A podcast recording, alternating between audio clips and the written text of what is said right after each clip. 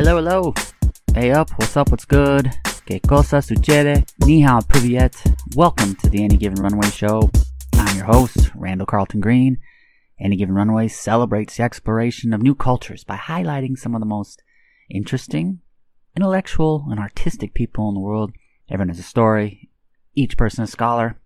We have a brilliant show for today with a guest who is the embodiment of a leader. Brian Chontosh joins the show. Brian is a veteran of the United States Marine Corps, where he served for over 20 years and was ultimately awarded the prestigious Navy Cross for extraordinary heroism. Brian has also been awarded 2 Bronze Stars with Valor, the Meritorious Service Medal, and multiple combat action ribbons and personal awards.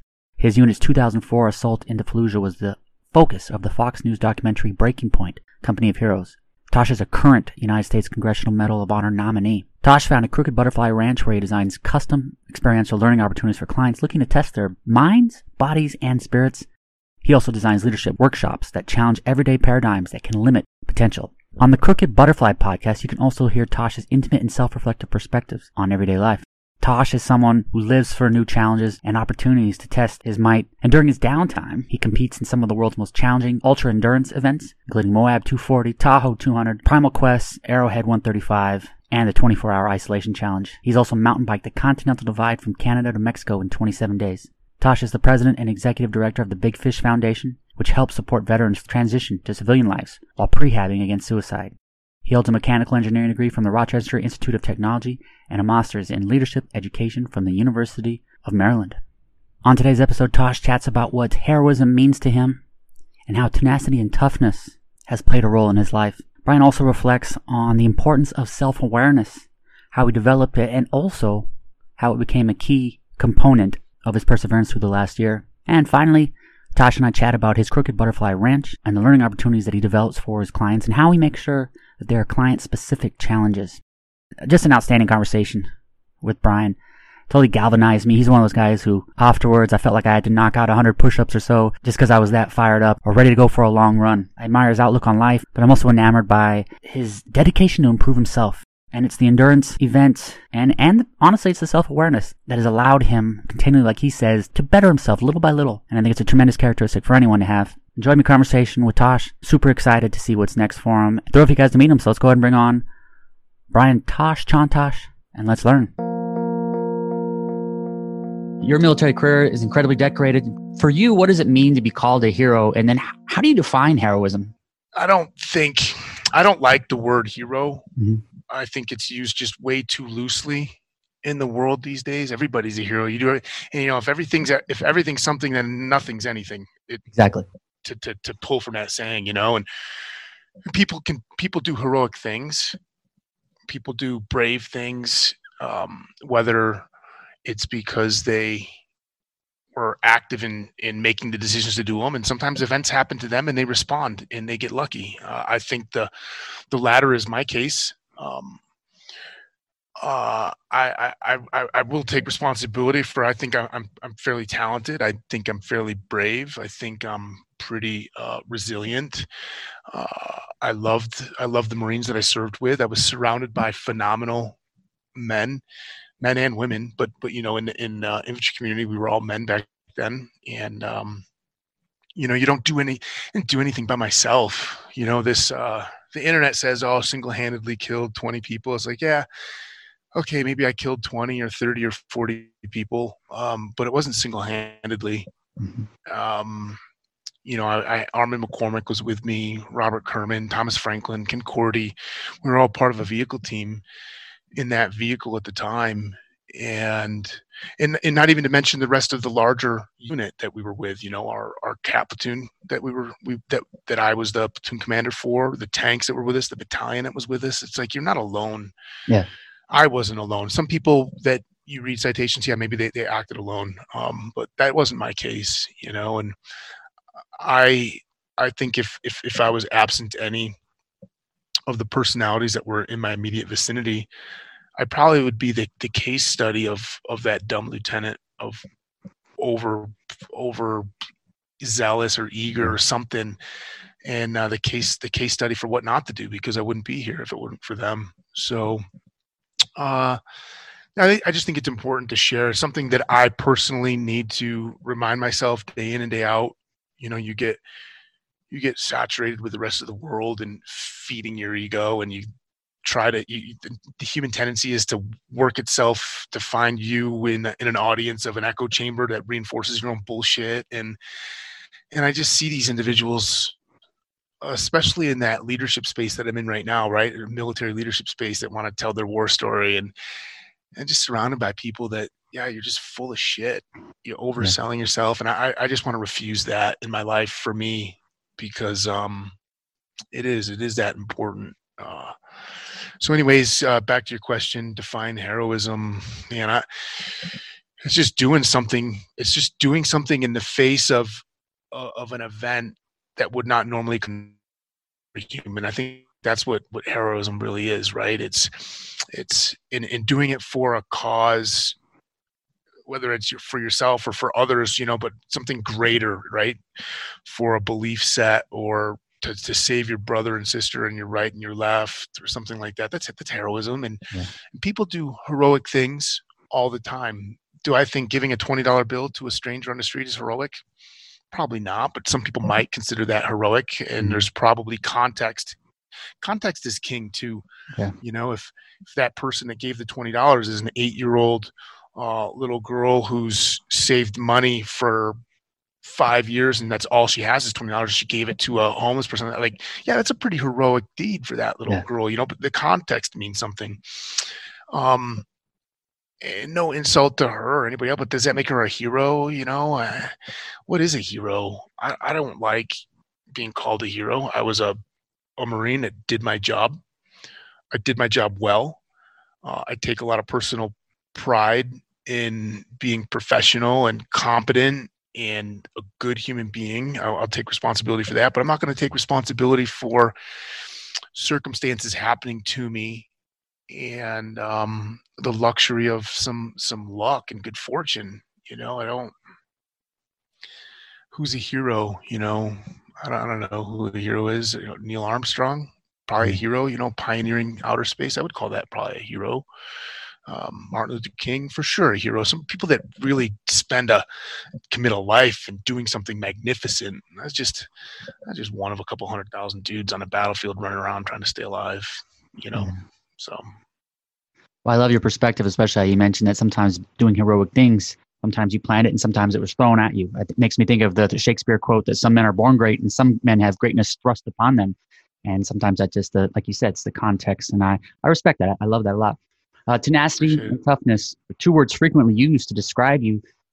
Do you feel that these are natural characteristics of you, or something that you grew into and actually learned how to be tenacious and tough? Yeah, tenacious, toughness, grit, resilience, all these words du jour these days, you know, and everybody puts their definitions, and I'm still learning about them, and I'm presented different things. And I don't think I was naturally disposed to be that way. I think events in our life kind of condition us to be a little bit more resilient, and to weather things and have a toughness. It definitely became a mindset of mine that was on the forefront of thought as I gained responsibility, burden of command in the Marine Corps, and when I wanted to. Some experiences overseas, right? The consequences happen to you, or not consequences happen to you, but events happen to you, and you have to either survive or not survive. And then you survive them, and it's like, oh wow, like I need to up my game so that the next time somebody throws something at me, I can survive that, and I can survive that, and not only that, but have some wherewithal to make decisions and command so that other people can survive as well. And then I just, whether I was addicted to it or intoxicated by it, I really like putting myself into exceptionally challenging situations so that I can further understand who I am and how I'm going to respond. And in doing that, two things happen. I build skills and capabilities to be able to weather the next unknown or unknowable or uncertainty or extreme event. I've just become stronger, right? But then also, I'm really big into self-awareness right now, and a lot of people put themselves in situations and it's like, hey, you shouldn't be putting yourself in that situation because now you're jeopardizing or compromising other people. Exactly. And so I want to have a clear assessment of who I am today, not who I was 10 years ago, not who I could be 2 years from now. It's like, what are my capabilities and limitations right now in the moment? So if an opportunity presents, I don't foolishly choose to undertake that endeavor and jeopardize myself or others. I think there's a maturity and a wisdom there that is only sort of gleaned over time and experience, and just very self-reflective in my life these days. And it's, I also don't want to be, I don't want to be the person that's full of shit. I have a real strong aversion to people that are just full of shit. And I'm surrounded with them every day. It's a function of social media, marketing, PR, you know, and I don't want to be that person. I want to be authentic and genuine and kind. I've set some goals for myself every day, like to just work towards that. You know, I want to be a better person. I want to be authentic, you know, just so that tenacity and toughness. I'm rambling on your question. It's like, that's part of me trying to strive to be honest with myself so that I can be honest with others and be appreciated for who I am, not who they think I am or who I want them to think I am, because I'm managing and manipulating perceptions. Yeah. Well, I admire the authenticity because it kind of goes back to the other two questions we're talking about oftentimes you see heroism being thrown out there as a word to describe people. And that's where the lack of authenticity happens, that people are just throwing that word everywhere. And so I admire that. Self-awareness for me was a big part of the last year, and it sounds like it is for you, not just over the last year, but in your life. So how did self-awareness and your military background help you for all the hurdles and challenges that we've been facing over the last year? How did my self-awareness help me for these hurdles and challenges in the last year? You know, it might sound really weird. It might be a stretch, but it's honest. It's, I've met my worst version of myself. About 8 years ago or so, I just didn't really like who I was. And it was just like a boom. And it's like, I've been fooling yourself for all this time, fooling others. And I just was really disgusted with things that I've done, things that I've chosen to do, things that I didn't have any choice, but I had to do. And I just made a commitment to never be that person again. And to know that every day, if I'm a little bit better, it further distances me from that person, so that if I have a relapse or I make a mistake or something happens and I regress a little, I'm still far enough away from that person who I used to be. And every day I'm just trying to be better and better and better. And through that, you have to have an honest conversation with yourself of who you are. And you have to have a conversation with who do you want to be. And you got to look at the dissonance between the two, that contrast, and then make a conscious decision to try to close that gap. Who you want to be? What do you believe in? Do you believe in this? And are you who you are, or you just believe because of who you are? And so that's really helped me stay grounded and not fall into the trap of this or that or the influence, and it allows me to be better in control of my emotions and my thoughts. And so this self-awareness piece, it doesn't allow me to get, I believe, this isn't a political podcast, and I don't share political views. It doesn't matter really, but I do believe that we are being manipulated as a people by forces out there. And the media is the arm of those that manipulation, and the information that we're given, it's suspect. You know, I don't know whether I'm being told the truth or not told the truth. I don't want to believe in stuff. And so I think that people are incited by a manipulative media stream, whatever that platform is, that's just inundating people with information. I mean, you've watched The Social Dilemma, I'm sure. And it's like, wow. It's like, yeah, hey, and it's everywhere, whether it's through commercials, you know, advertisements, the colors that we see, decisions. And so this process of recognizing and wanting to be very, very self-aware and have control of my emotions allows me not to be, to fall into the trap of responding the way that Yeah. Maybe they want you to respond. I want to be in control of what I think and how I think in those processes, rather than just, oh, well, I'm going to believe this and I'm just going to believe that. And then you don't really have it's just inconsistent with, if you understand what you believe in and you can recognize who you are and the actions that you're doing. And if there's a conflict there, you know, because you're so intimate in what you believe and why you believe it, instead of just walking like a zombie in the world these days. So yeah, that is a bunch of babble right there. But it goes back, like you said, the self-awareness is key. I think it is a skill, and it takes time to learn to be aware so that you aren't easily strayed at the next kind of flashing object or follow the next trend. You're a competitive endurance athlete. You mentioned earlier that you love seeking out things to test yourself, maybe because you're addicted to it, but also just because you love knowing that you can be better. Of your many events, which are the results that make you the most proud, and then which of those tested you the most mentally? Yeah, well, without a doubt, the Arrowhead 135 is my biggest nemesis. It chewed me up, spit me out 2 years in a row. I failed. I quit. Never quit anything before in my life. Mentally beat. It wasn't so much physically. I didn't have sound control of what's going on upstairs, and I quit. The following year, I went again, and I was crushing the course, dominating. You know, I was doing really, really well. And when we say competitive, I don't know if I'm competitive. I'm competitive against the course, maybe not other people. And yourself, and you're competitive on yourself too. Oh, 100%. 100%. I always want to try to beat the best version of myself any given day. And I had convinced myself, I just mentally broke down, and through, you know, sleep deprivation makes cowards of all of us, right?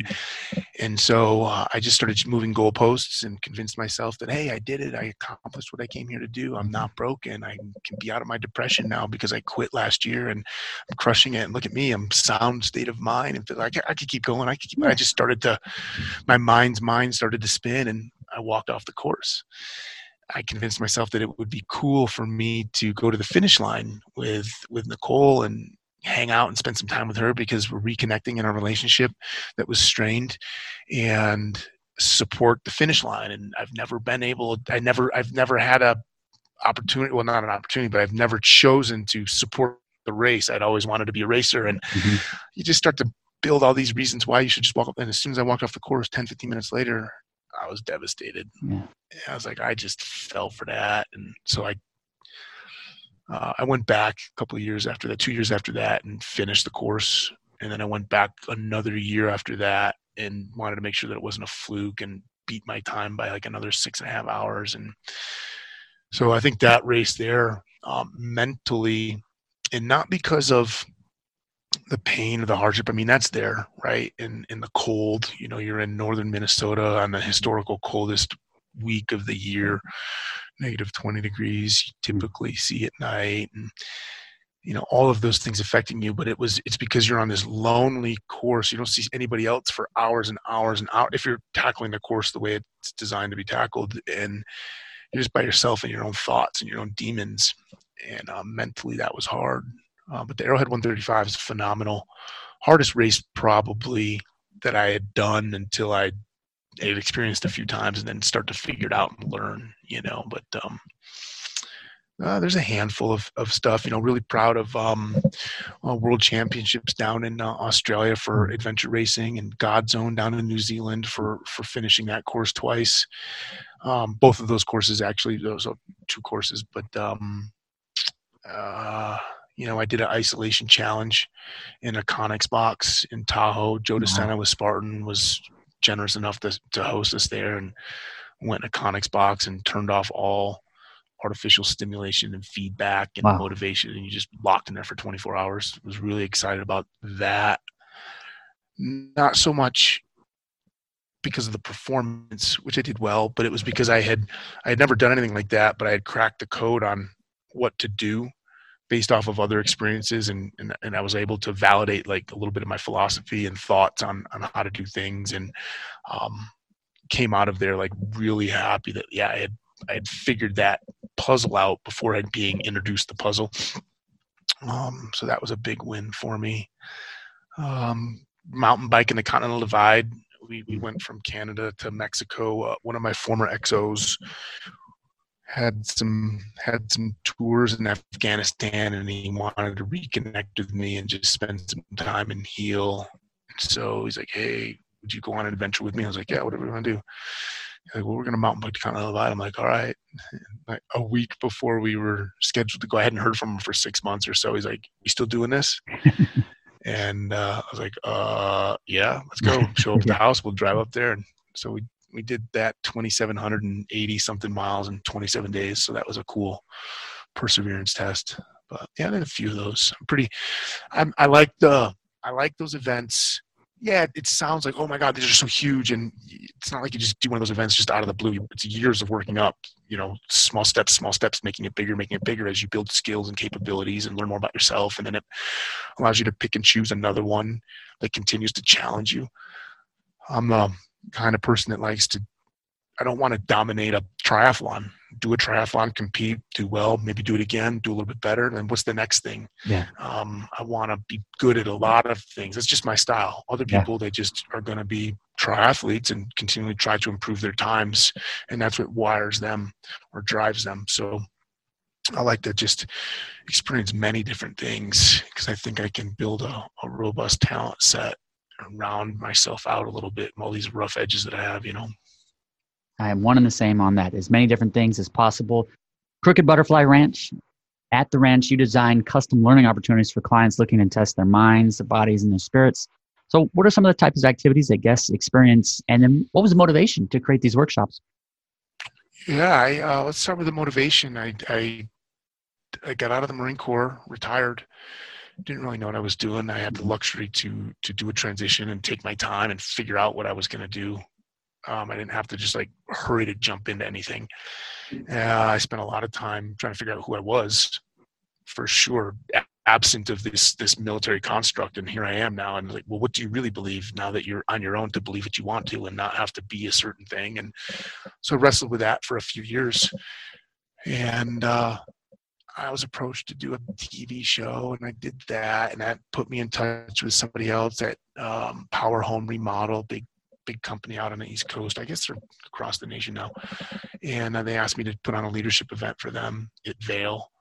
I was like, well, 220 people, I guess I'll do it. We're going to figure it out. I'm going to call some buddies. We're going to design it. And then I enjoyed it, and it was very successful, and I got a lot of really good feedback. And I was like, well, maybe that's what I need to do, is just kind of create experiential learning opportunities for other people. For twofold, it creates a scenario or a setting or conditions for me to be able to transfer thoughts and ideas to people through activities, and you're inspired that way. It allows you to have a intimate experience with individuals, shared common experience, and then it gives them a playground to practice and put into application some of the things that you're saying if you create the experience correctly, right? And I just enjoyed that.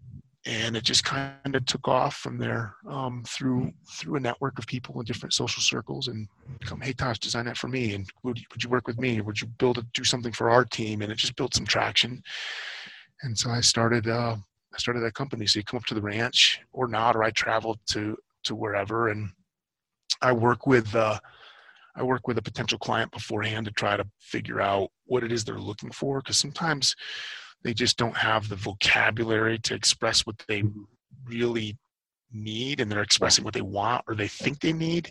And so I work with them for a few interactions to really figure out what they're looking for. And then we onboard some ideas, and then I'll create an opportunity that's uniquely designed for them and their interests, instead of having this curriculum and then you come to me. And then it's because that's a function of me just wanting to that's just a function of me wanting to deliver my bullshit to you. Yeah. And that's not what I want. I want you to have something that you need, and for me to try to figure out what it is I can give you to fill and satisfy your need. And so we've had retreats up here where you come and you camp for a couple of days, and we hang out in tents, and we go do some hiking. We can do some team building activities. I've had athletes come up here and just kind of work them out to get into their mental space, to share what I have in mind. I really enjoy working with young adults, you know, these young teenagers into kind of like a big brother mentor style camp. I just had two young men up here last week for 5 days, and they just need an adult to show that they have 100% interest in them and they value them, and to teach them things. You know, they got the chainsaw out, they're driving the four-wheeler, we're tracking animals, we're setting up trail cams, we're learning how to build a fire, we're cooking on a fire, just simple stuff that create opportunities for a transfer of love or care and attention or mature ideas to help grow them and groom them. So I really enjoy that. That's some of the stuff that we do up here. We do some diesel days, which are physical events, but the physical event is really just a vehicle to be able to deliver some intellectual property that we're designing and trademarking called Checking In with the Left Hand. And those are 5 specific thought patterns and processes that I've reflected on, that I've used all the time in the past, through whether it's military endeavors or adventure racing or life and relationships or whatever it is, and answering podcast questions and interview questions and my own study for reflections. Like, wow, I keep doing this, yeah, and I keep doing that, and I found a pattern. And so we created a Checking with the Left Hand to get people through hardship, stress, duress, to facilitate success.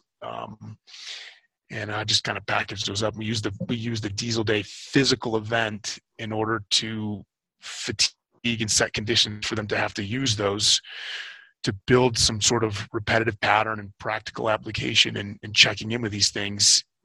And then the confidence that, wow, that actually does work.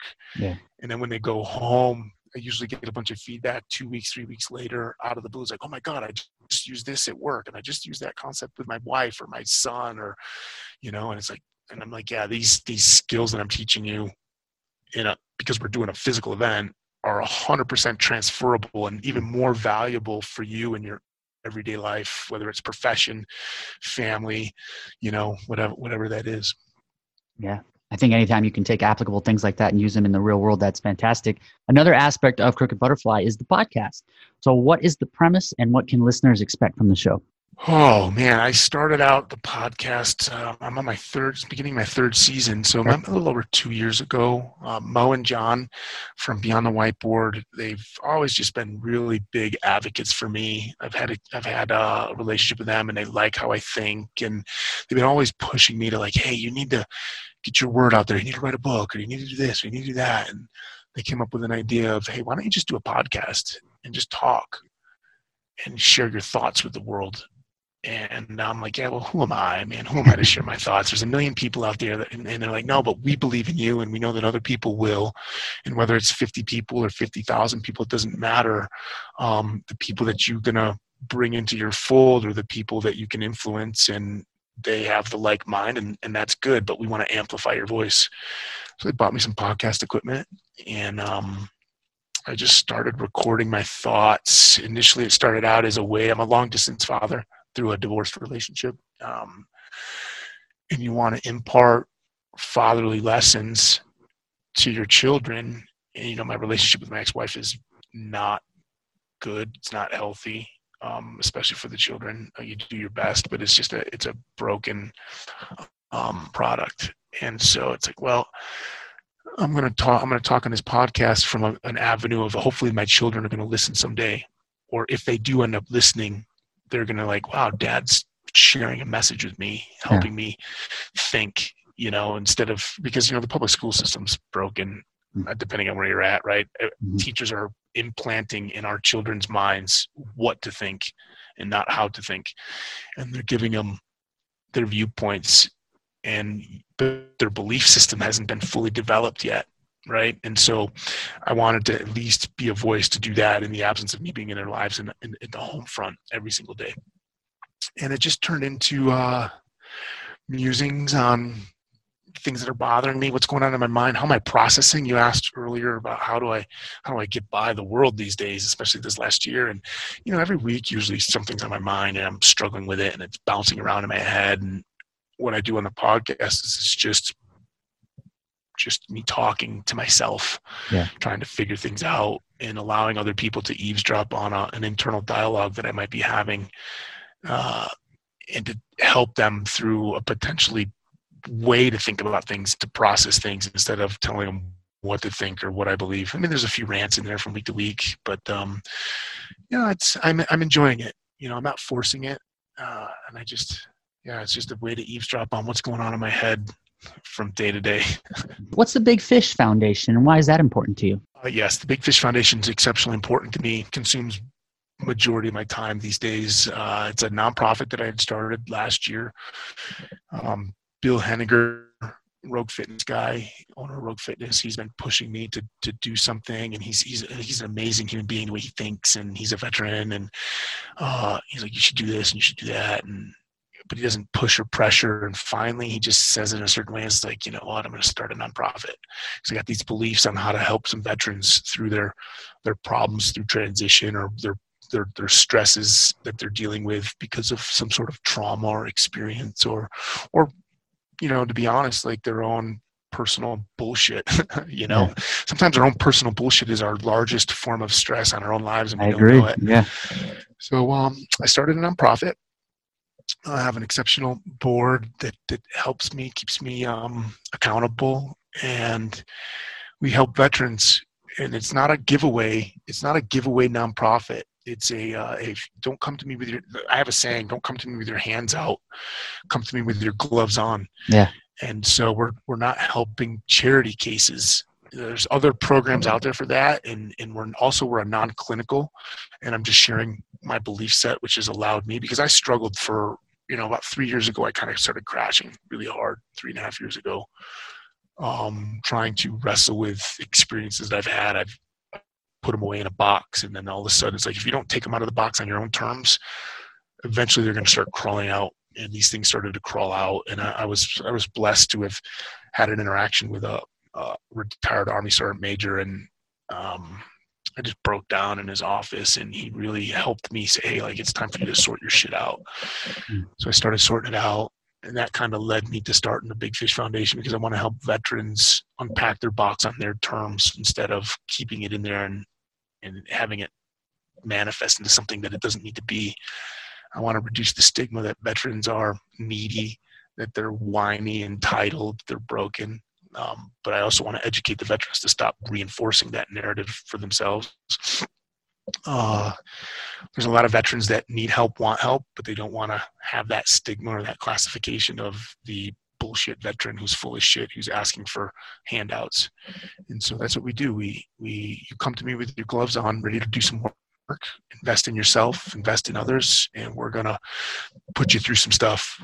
We got these healing retreats. We got these educational webinars. We do just dude camps. We trying to reinforce a sense of accountability to each other, to our community, but also back to our communities, and creating that tribe again, because that's really, if I wanted to be short about it, that's what's missing when you exit the military. You've lost your tribe. Yeah. You kind of self-excommunicate because you get out of the military, and you maybe you have a few here, a few there, but you're back in podunk hometown somewhere, and your best friends are overseas, or your best friends are blown up, or your best friends are in another podunk town, and you lose connectivity with them. You lose accountability to each other, and then you lose your way. And so we're trying to do that with our foundation. Got a lot of cool, exciting things happening. Not with your hands out, with your gloves on. It makes me think of, give a man a fish, you feed him for a day. Teach a man to fish, you feed him for a lifetime. So that's a great perspective. I ask every guest what their future goals, projects, plans are, but I'm incredibly excited to ask you, because I know you're always thinking of something big to do next. So what's next for you? What are the goals, projects, plans for 2021? And because of what you told me earlier, what's the unique goal you've got for 2022? Yeah, I figured you were going to go there. You know, I need to continue to build out the Big Fish Foundation. I need to continue to offer opportunities for veterans to self-select, to receive help. I got to get the word out. We've got a lot of resources. We've got a lot of people that want to put their resources in this. So that nonprofit is my number one goal, to keep the momentum going, and I'm relying on some infrastructure that I've created around myself to hold me accountable, to keep going and keep energizing. And it's selfish in a way, because it gives me purpose again. I feel alive. I feel like I have men and women under my charge again that I'm responsible to. And so that's the number one thing. We're working on a book. Cool. Personally, trying to write a book. I just went into contract with somebody the other day, and we're trying to get some thoughts down. I don't want it to be a blow myself book and tell war stories, because that's not what it is. It's going to be about this checking in with the left hand, and I want to offer tools, 5 tools really. 1 tool a hand that has 5 processes that you could use to just be better at your life, take control, have more self-authorship instead of, responding to manipulations or events or stress. And so I want to get that going. I'm really excited for that. There's so many people in the space of whether it's self-help, leadership, military specifically, that are full of shit, and they spout these things off, and it's like, I've heard that before. That's cute. Oh, look at yourself in the mirror and tell yourself, and it doesn't fucking work. It's cute and it's neat, or they're selling themselves because they're special forces or because they have a medal, and just like, you don't even practice what you preach. You're just a fucking walking advertisement, and so it pisses me off. And it's like, okay, Tosh, if you're going to complain that openly about it, then be the force for change that you see and do something. So I finally said, hey, don't be your own, echo chamber. Do it your way. And if people like it, they like it, but at least do it your way and see how it works out. So we're going to write a book, and it's not going to be a stroke yourself book. It's going to be something that's a practical tool that you can use to better your every aspect of your life. Personally, well, I guess that's kind of personally, but it's professionally. And my next big endeavor, I'm working on some shooting skills. I think my adventure racing skills are on point. I got to get some fitness back. I've been a little lazy here and there. I'm going to do holidays. It's okay challenge. With the holidays. Yeah. It's been a little longer than the holidays. It's been since the beginning of hunting season, last August.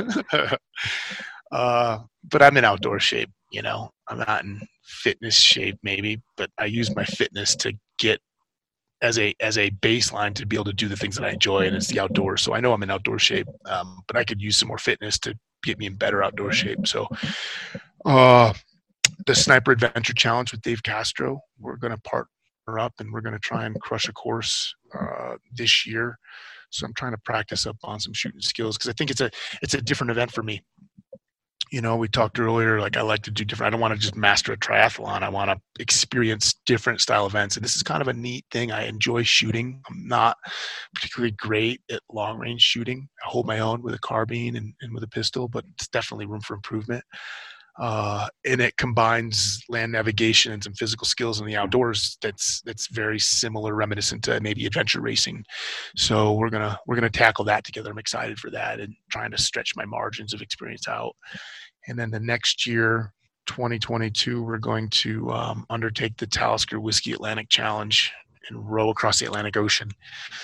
And as a team, I'm on a team with 3 SEALs. It's pretty cool. One of one's a super close friend of mine, and we're going to do that. And we set this lofty goal to try to break the world record. So I don't know. I think it's a foolish goal, but think big and do big things. And so this gentleman quoted somebody, Clint Bruce said a quote from somebody, and it's like, make little plans, for they lack the magic to stir men's souls. And so we're like, that makes sense to us. Let's go and let's put all our eggs in the basket and see if we can break this world record. And we're going to do it for charity purposes. That race, it's not about ourselves. I mean, as much as it is, I can't lie. I mean, we're doing something that's going to be pretty epic. Less than 400 people have rowed across the Atlantic Ocean, as you know, because you told me you had a friend that accomplished it, guest on your podcast.